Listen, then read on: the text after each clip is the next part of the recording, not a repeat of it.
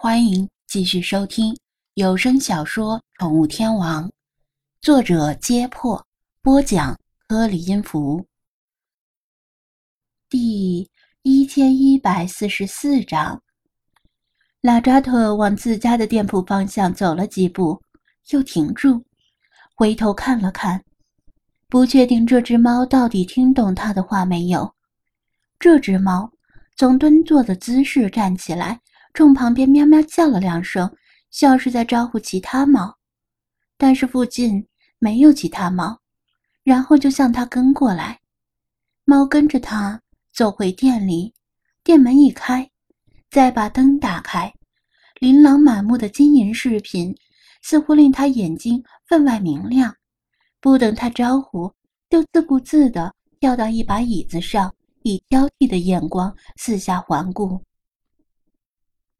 听到街道里传来喧哗声和狗叫声，拉扎特略一思忖，想个什么办法去帮助中国游客呢？他打算帮忙，但又不想跟当地人发生正面冲突。其实，毕竟很多人都是在汉哈利利市场做生意，大家低头不见抬头见。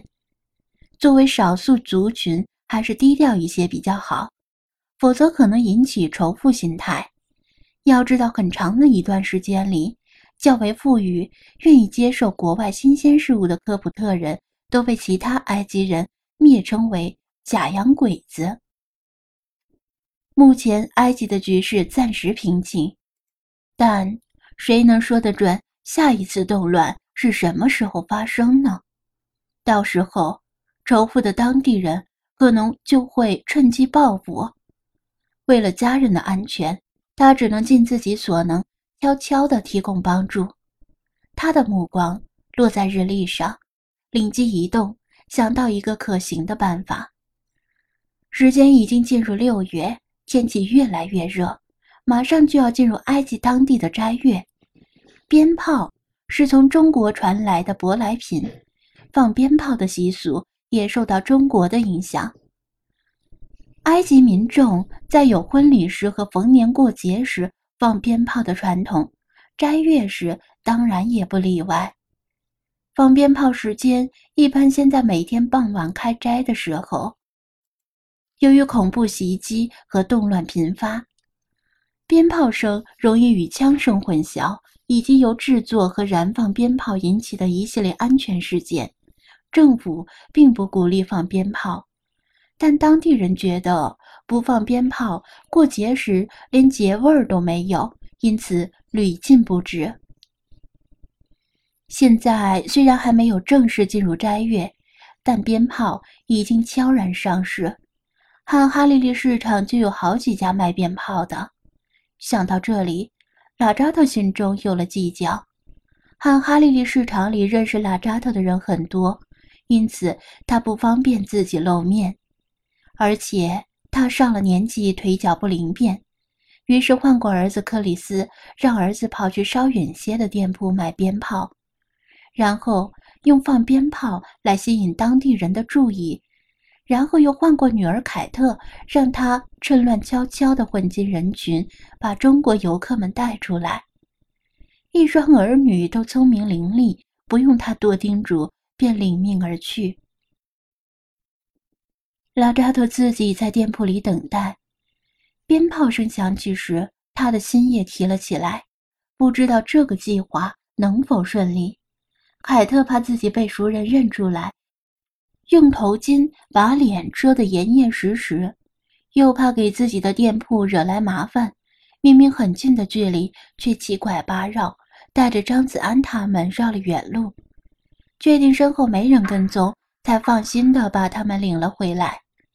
克里斯也是，他朝近路跑到一家陌生的店里买来鞭炮，放完了之后也绕了远路才回来。看到女儿领着张子安一行人安全抵达店铺，拉扎特这才把心放回肚子里。张子安他们听了拉扎特的讲述，不禁暗暗点头，赞叹拉扎特教子有方。从行动的细节上就能看出，这对兄妹。都聪明勇敢，以后一定会成为出色的人才。拉扎特本人就更值得佩服了，愿意为素不相识的中国游客冒着得罪当地人的危险，这不是一般人能做到的。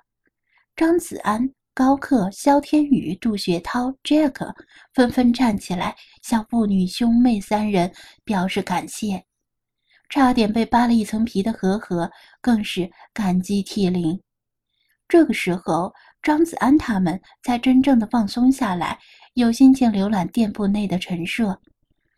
如果不是之前心情紧张，他们早就应该注意到店里琳琅满目、耀眼生花的各种金银饰品。以黄金为主，也有白金和白银手镯、头饰、耳环、戒指、项链、饰品，几乎堆满了除了门口方向之外的三面墙。玻璃柜台里还摆着很多，数量多得惊人，入眼之处尽是一片金黄色。埃及人超级喜欢黄金。这是少数从几千年前流传下来并且被继承的传统之一。古埃及就不用说了，十一公斤的黄金面具，一百一十一公斤的黄金棺材，已经让人见怪不怪了。毕竟那个时候，作为天下粮仓的古埃及是真的有钱，国民平均五百块钱人民币的月收入，百分之九十五的国土是沙漠。养不起越来越爆炸的人口，面粉、糖、油都要靠阿拉伯兄弟国家资助。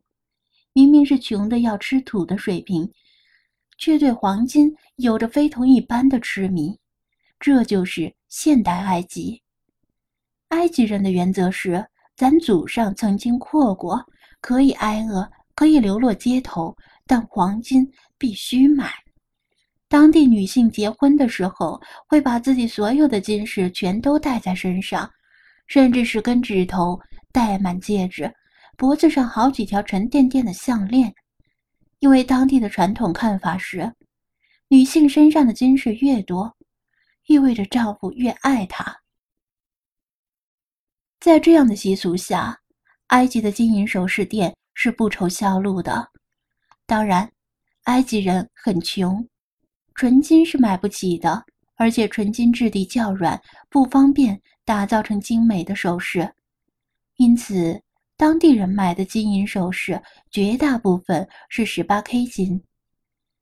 近年来，随着埃及经济进一步恶化，货币贬值，物价上涨，埃及人连十八 K 金都买不起了。但即使这样，也要打肿脸充胖子。悄悄地把家里的十八 K 首饰典当掉，转而去购买来自中国的样式相似的镀金首饰来代替。其他国家的人恐怕无法理解埃及人为啥这么痴迷于黄金。尽管中国有句俗话是“盛世古董，乱世黄金”，但这是用来指导投机倒把的，而且指的是纯金。如果连吃饭都要靠救济，还黄金个毛呀！张子安他们屏住呼吸，瞠目结舌的打量店内汗牛充栋般的黄金首饰，连瞳孔都映着金光。尽管知道这些黄金大概都是十八 K 金，但十八 K 金也值钱呢。和和本能的想摸出手机拍照，然后发朋友圈，摸了摸兜。才想起来自己的手机已经被人抢走了，不由得悲从中来。在一片耀眼的金光中，菲娜坦然端坐在正中的一把椅子上，金黄的毛色完全融入金碧辉煌的背景色中。